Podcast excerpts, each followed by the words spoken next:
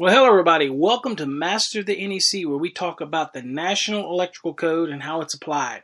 Today's episode is part 3 of a multi-part series dealing with non-metallic-sheathed cable, Article 334 of the National Electrical Code.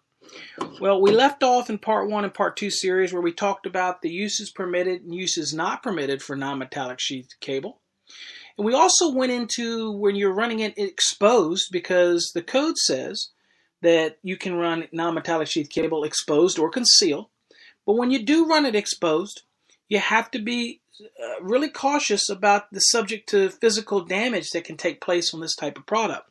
So we had some rules that we had to follow, the type of raceways we could sleeve it in, type of tubing we could sleeve it in that would protect it from physical damage. We talked about as it penetrates the floor, how it has to be protected up to 6 inches as it goes through the floor to protect it from anything damaging it as the NM cable goes through the floor. We talked about how we protect it when we're in accessible attics. We also talked about the bending radius and how that you want to make sure that that interior edge of that bend from the point where it starts and ends has to maintain at least 5 times the diameter of the cable itself. So it's simple to do. You measure the long dimension of the cable times 5, and you have to at least have that bend from the start to the end on the inner has to measure that length, because you don't want to bend it tighter than that because you could damage the conductor. So we've kind of gone through all of those things. I encourage you to go back and listen to part 1 and part 2 of this series to get a better understanding of non-metallic sheathed cable. But now we're going to move on to one of the critical areas where people tend to forget, and that is the securing and supporting requirements. So let's talk about that in today's episode. We're at 334.30. Now, before I get too started, I want to make sure you know that we're on the 2014 edition of the National Electrical Code. You can use the 2011. It's not a problem. But we're using the most latest edition that's been published. Okay? Now, get your code books out, and if you're in the paperback version, then you want to go to page 204. If you're in the electronic PDF version like I am, then you're on page 207. Now, remember, at any time, you can pause these episodes, you can go back and reread something, you can reverse back and listen to something again if you didn't quite understand it. So always remember, you have the flexibility to be able to just listen, and the whole purpose here is to be able to play these recordings in your car while you're riding somewhere, or you're on the job site, your headphones, or whatever, because these episodes are always available on MasterTheNEC.com. We have a player up there. Or you can actually go to our Facebook page, and episodes will be posted there.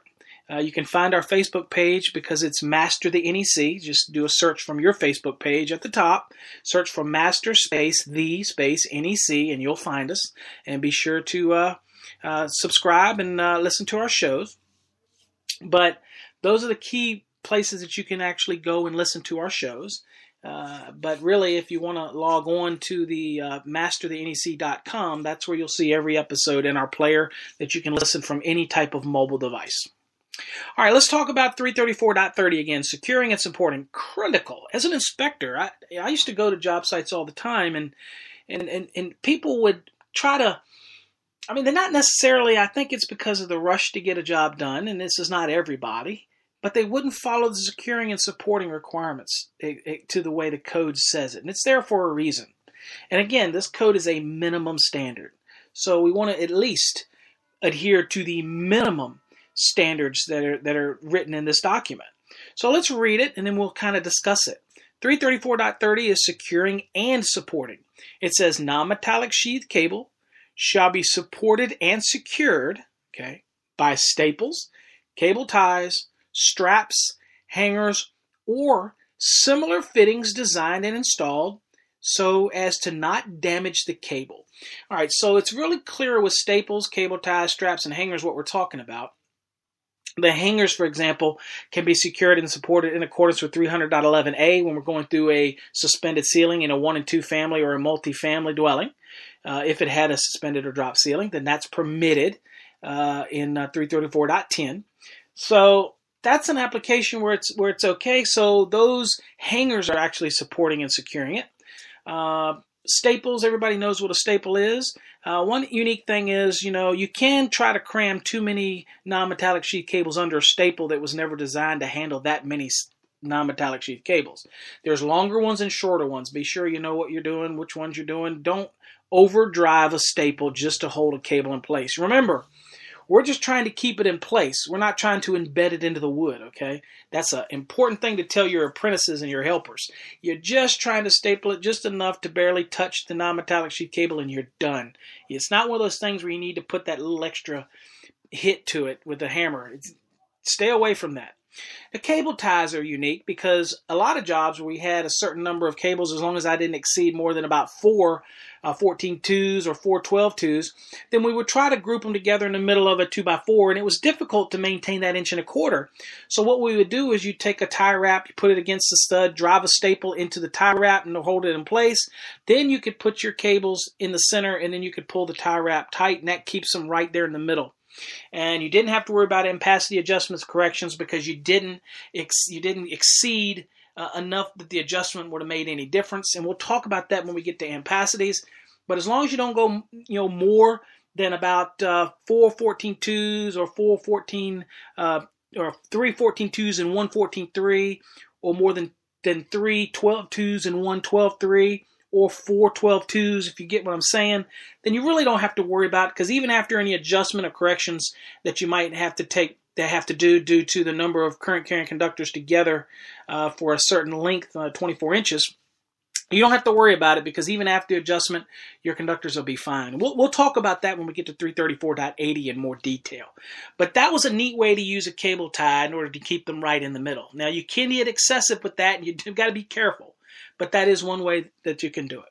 Now, when it says similar fittings designed and installed so as not to damage the cable, this is giving you a little bit of a leeway for the manufacturers to produce products that are very similar to staples, cable ties. They have the same intent, but they are designed to secure and support the cables in a manner that are not going to damage them.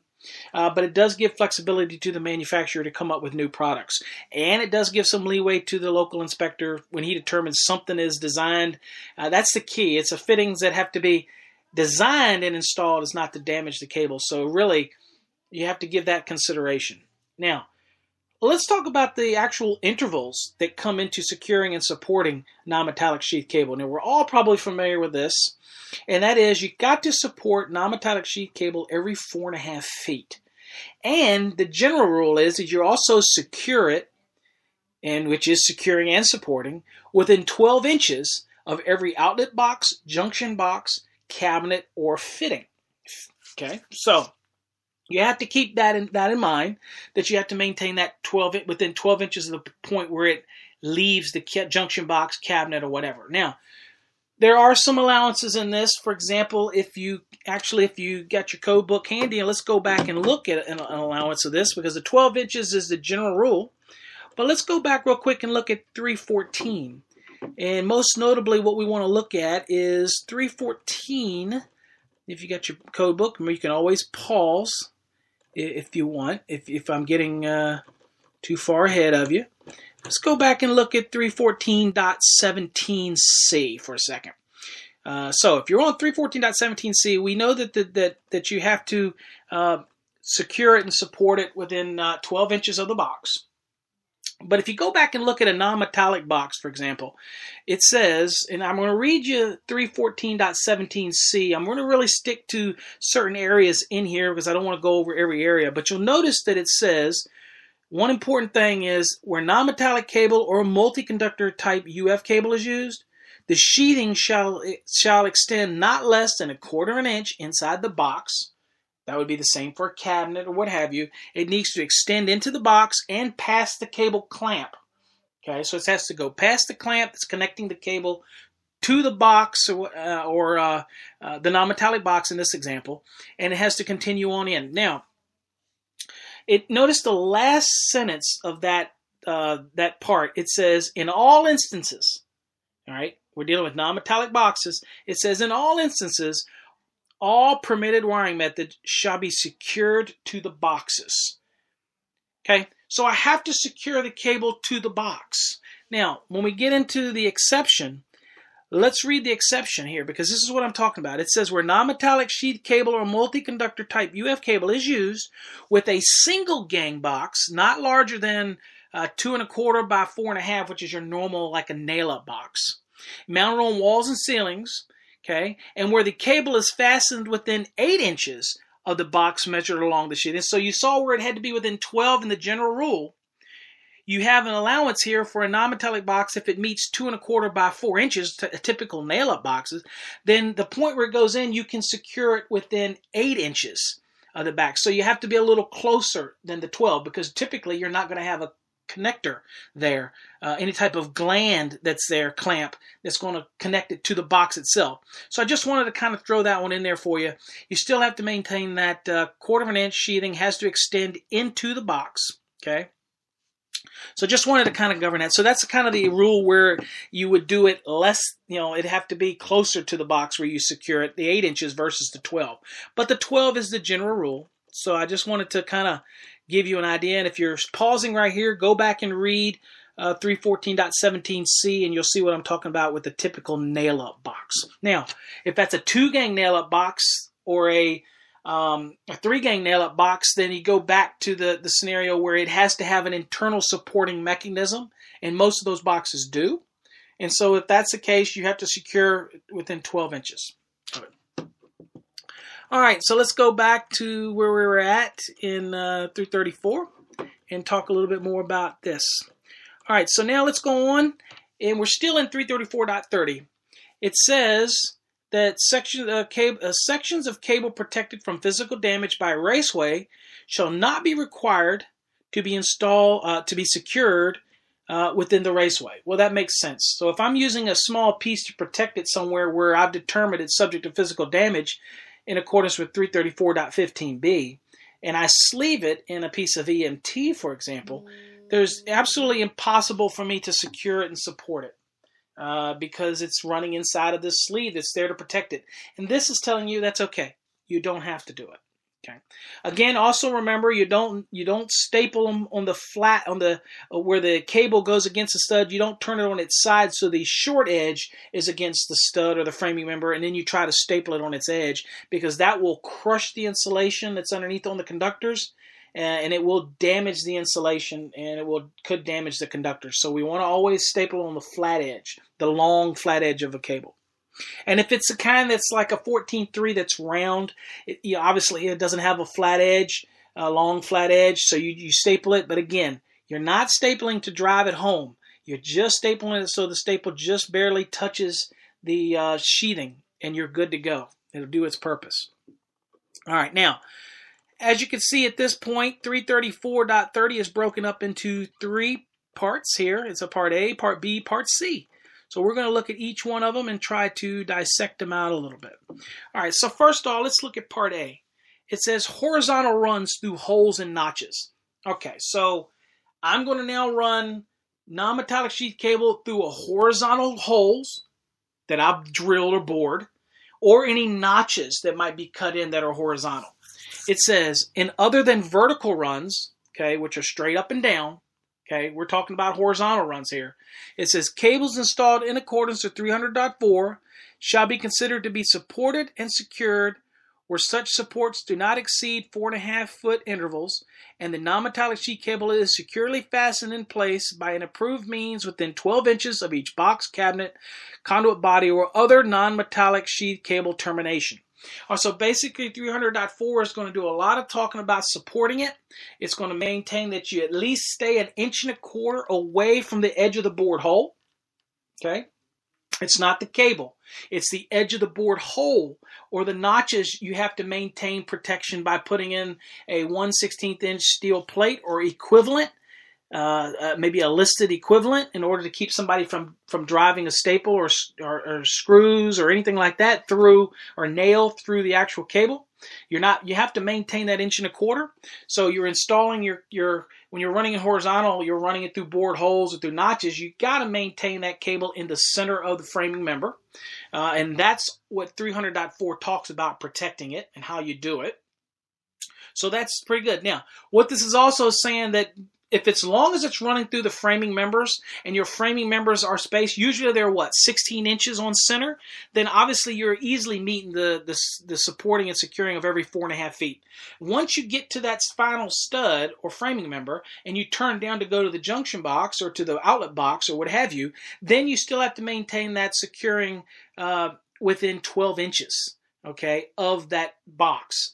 But other than that, if you're running them through horizontally through framing members, then you're okay. It's considered secured and supported. It's not going anywhere. It's within that framing member. Just make sure that you pay special attention to 300.4 and that those board holes are in the center of your framing members and you're maintaining the 1.25 inch clearance from the edge of the framing member to the edge of the board hole. Okay, and if it's notched, then you're going to have to put a protective plate on it as well. Okay, keeping those in mind, I encourage you to go back and read 300.4 and understand it a little better, because that is the protection requirements when you're going through board holes, when you're going parallel with framing members and all that. You need to make sure that you install the non-metallic sheath cable properly so that somebody driving a nail or somebody doing something later when they're hanging a picture, they just miss the stud. We want to make sure that they actually can the best chance of actually missing the non-metallic sheath cable as well that's running along the side. Okay, keeping that in mind. All right, so that was talking about horizontal runs again. And again, so if I'm running it through the framing members horizontally, it's considered supported and secured as long as you have, there are no gaps in these spaces that are securely supporting it. Securing it and supporting it, as long as the gaps don't exceed 4.5 feet. And usually it won't. It'll be 16 inches on center, maybe 18 in some applications, but well within the 4.5 intervals. Okay. Now let's go into Part B. We're dealing with unsupported cables. So this is some applications where you have from the last securing point over to utilization equipment or over to a luminaire or over to something, or maybe something is fished between point A to point B that you couldn't necessarily secure it and support it properly. Okay, you're fishing it for some reason. Now, I will tell you that in new construction, it's usually not going to be the case. You can get to it and secure it and support it in accordance with the requirements of the code. With the general requirements of 334.30. However, there are going to be some cases where you can't support the cable, and you have some allowances here. So let's look at it. It says non-metallic sheath cable shall be permitted to be unsupported where the cable, and it goes and gives you two items here that we can do. Number one, it says if it's fished between access points through concealed spaces in finished buildings. Okay, these are not under construction buildings. These are finished buildings, maybe coming back for remodeling or for coming back to do adding a receptacle somewhere or whatnot. It's already been finished. Okay, so the fishing between access points, you might cut access points into a concealed space in the framing of the walls, in finished buildings or structures, and supporting is impracticable. Means it really doesn't make sense to do it. You really wouldn't add any value to do it, and you couldn't get there to do it without tearing up the building's finish. Okay, so that's what item one is, and that's giving you some allowances here. Great for remodelers. This is what they rely on when they go back and try to get into a wall, because they don't want to open up the wall, open up the gypsum board to try to get secure and supporting when they're simply fishing from A to B. Okay, and that's what they're doing. Nothing else is going back in that space, so it's not an issue. Now let's look at item two. Item two says if not more than 4.5 feet from the last point of cable support, that would be from the last point of your strap or your cable tie or what have you, the last point of support of the connection to a luminaire. So if I can go from, let's say, from that last point to an actual luminaire, and this comes to, we talked about in part two, I believe, 300.11a, which talks about above a suspended ceiling in a 1 and 2 family or a multi-family dwelling where you could use non-metallic sheath cable above that suspended or drop ceiling, and where you can't do it in a other than a residential application unless it was behind a 15-minute fire-rated assembly. So these are talking about drop ceilings. So I could go from the last independent wire support, which is talked about in 300.11a, down to my luminaire. As long as that piece from that last support is not more than 4.5 feet, I'm okay. So maybe I have a drop-in troffer or fluorescent luminaire that I'm dropping in the grid or whatnot, then I can go from that last support to 4.5 feet. That's what it's providing for. But it also allows for other piece of electrical equipment. And the cable, it says let's go on and read it because I don't want to get mixed into the middle of it. I'll read it again because we just talked about the luminaire application. It says, if not more than 4.5 feet from the last point of cable support to the point of connection to a luminaire, which we just talked about, or other piece of electrical equipment, and the cable and point of connection are within an accessible ceiling. So the ceiling has to be accessible. So the whole purpose of when I talked about the luminaire was within a dropped or suspended ceiling. Okay? It was the whole purpose of that. Now, the key here is has to be an accessible ceiling. If not, you still got your securing and supporting requirements that you have to deal with, okay, that you're going to have in the general rule of 334.30. But this is giving you some leeway in an accessible ceiling. It might be another piece of equipment that you need to go from the last point of support over to, maybe up to 4.5 feet. Then that would give you that leeway to be able to do that. All right, so that was fairly simple. That gives you the allowance for when you can run it unsupported. Other than that, it has to do what? Follow the surface of the building, has to be secure and supported in accordance with 334.30. This is giving you some allowances when it can be unsupported. Now, you have to really look at your installation and determine whether or not you can meet these requirements right here. If not, you're going to secure and support it in accordance with the general rules of 334.30. All right, next we're going to look at wiring devices without a separate outlet box. So this would be some type of device that doesn't need a separate outlet box, that has internal ability to take that cable into it and secure it. So it might be for a specific type of luminaire. It might be something for a specific type of device that's mounted in it, that's going to be put in the wall, and it has its own internal securing system to it. But let's read what it says. It says a wiring device that is identified for the use, so we know what it's going to be used for. In fact, its listing is going to be, it's actually identified for the specific intent, and it's identified without a separate outlet box needed, and it incorporates an internal cable clamp, shall be permitted where the cable is secured in place at intervals not exceeding the normal 4.5 feet and within 12 inches of the device in the wall opening.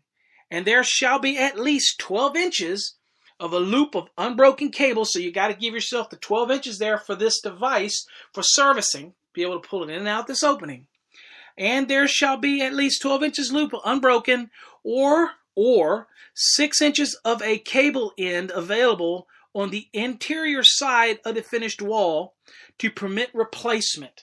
So as long as you can meet these requirements here, then it's saying, look, I can run it, leave myself 12 inches of loop, or I give myself 6 inches of cable at the end that's available on the interior side of the finished wall to permit a replacement. So I have to have the ability to replace the actual device. Gives me that flexibility to be able to do that.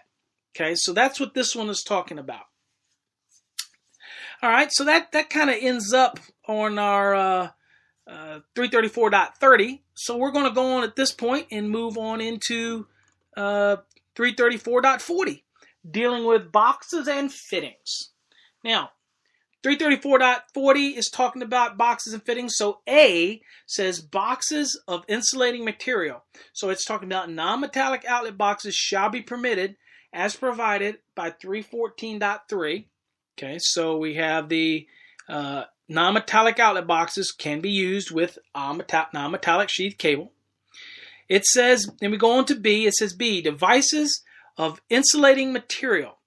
It says self-contained switches, self-contained receptacles, and non-metallic sheathed cable interconnector devices of insulating material that are listed shall be permitted to be used without boxes in exposed cable wiring and for repair wiring in existing buildings where the cable is concealed. All right, so basically what I'm going to talk about is something that's determined. It's called the non-metallic sheathed cable interconnector device. Now, basically this is a device for repair only, as it says in the code, And there is some grayed out areas in here, so there is a change between the 2011 and 2014 code here by talking about self-contained switches and these non-metallic cable interconnectors. Now basically, any person that's out there who's done some work in a modular home, you get a modular home is shipped to a location, it's put in the location, and it clicks together with these connectors that actually connect the non-metallic sheath cable together. Now they actually click together and they don't come apart. Okay, they independently hold the non-metallic sheath cable in place through a weaving type of mechanism, and they actually terminate on each conductor of that cable. And it secures it, it goes inside the wall, and it doesn't come loose. Now, this is acceptable.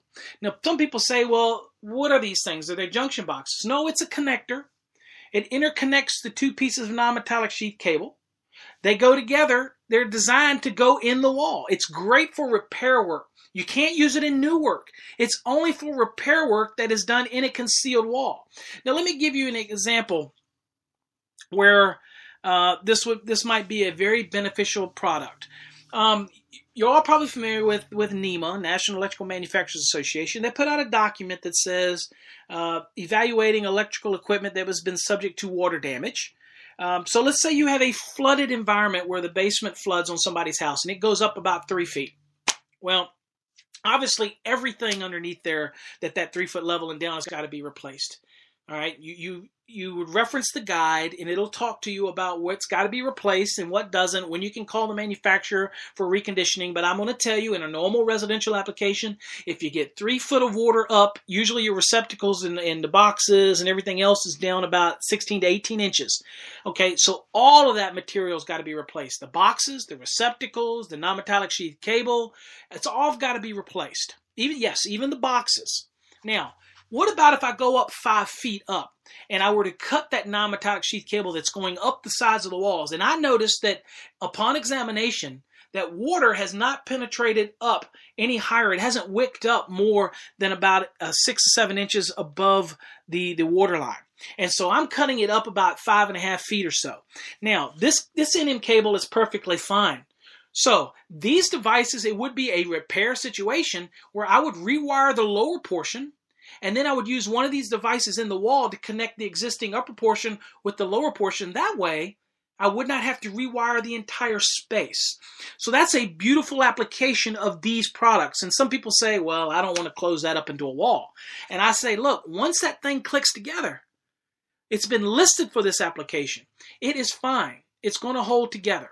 Okay? Now, here's the caveat, and I'm going to read it so that you understand how these things work. But that is an existing building.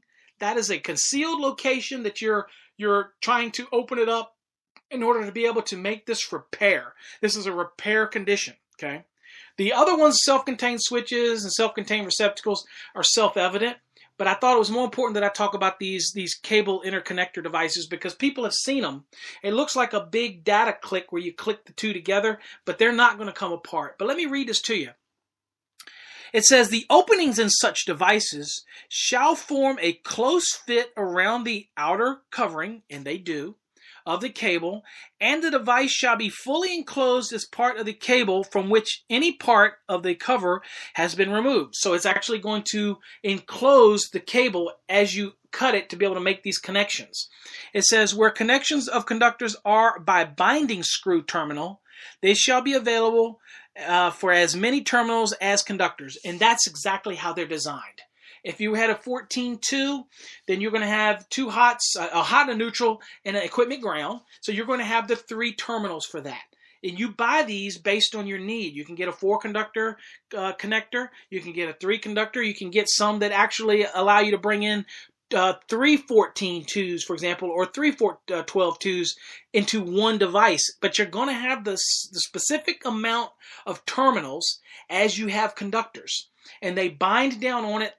The actual device clicks together, and it actually will not come apart. And once you put it in the wall, it is in place. It is not a junction box. Okay, it is a device, and it can be concealed back into the wall. Okay. So that's something that if you haven't seen them before, Just go on Google and Google them. They're called non-metallic-sheathed cable interconnector devices. And you can see them, read about them, and they are not for new work. They're not to repair damaged cable during a rough-in, and you say, oh man, I don't want to pull a new piece of cable because I damaged it. That's not what they're for. They're only for repair work in an existing building. Now, we won't get into an argument about existing building, but I will tell you, my opinion is a building is not existing until after it's been issued a CO. So that means you're going to have to repair it in the rough-in stage. You can't use a product like this for that. Okay, that's what I'm talking about. All right, now let's go on to item C. And, part C, excuse me. It says devices with integral enclosures. It says wiring devices with integral enclosures identified for such use shall be permitted to, as provided by 300.15e. All right, so these are devices with integral enclosures that are built into them. Maybe a piece of equipment with an integral enclosure. It's going to actually have a securing component in it, but it could be a part of a luminaire enclosure that's in part with parts to a luminaire or something. So that's what we're talking about. So let's go to 300.15e and see, because it says it shall be permitted as provided by 300.15e. So let's go on and look at it.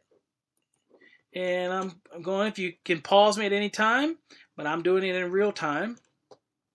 Let's go look at 300.15e. And let's see here. Okay, it says integral enclosures. Integral enclosures. It says a wiring device with integral enclosures identified for the use, having brackets that securely fasten the device to the wall or ceiling of conventional on-site framing construction or for use in non-metallic sheathed cable shall be permitted in lieu of a box or conduit body. So this is kind of what these interconnected devices are. So you're getting a bunch of things in the code that's saying, hey, these are designed this way for use. But more specifically, if I have some piece of a device that's being used and I have an integral enclosure that's built for the actual enclosure, that's acceptable. I don't need a separate box. It has it built into the enclosure, and that's what this is saying. It's perfectly acceptable. I don't have to put in a separate box under 314. I can use the box or the part of the enclosure that's integral to this piece of equipment. That's what it's basically saying, all right, without getting too, in detail with that. All right, so guys, that's what we're going to do. We're going to stop for this segment, part 3 here, because the next one we're going to deal with is a little more detail. And we want to make sure that we have adequate time to talk about it. If anything I've talked about today you don't understand, or I was too brief and really didn't go into a lot of detail that you wanted, let me know, and we'll go over each independent component of what you want in a future episode. Or you can email me and I'll answer your questions. But the next episode, part 4, we're going to deal with ampacity, 334.80, dealing with the ampacity of conductors when it deals with non-metallic sheath cable and the little nuances and installations that are involved in that. So that's going to be a series all to itself in part 4. So I want to thank you for joining us today. Again, if you have any questions, feel free to email us at info@masterthenec.com. Don't forget to visit our Facebook page. Just go on your Facebook page and then search for Master the NEC. And you can listen to our shows there or follow us or answer questions, put questions on Facebook. But you can also visit us at masterthenec.com. And we're more than happy to email us from there. And that's where you can also listen to our shows and link you to Spreaker, where all these shows are broadcast for you to listen to. Thanks again for listening. God bless, and we'll talk to you later.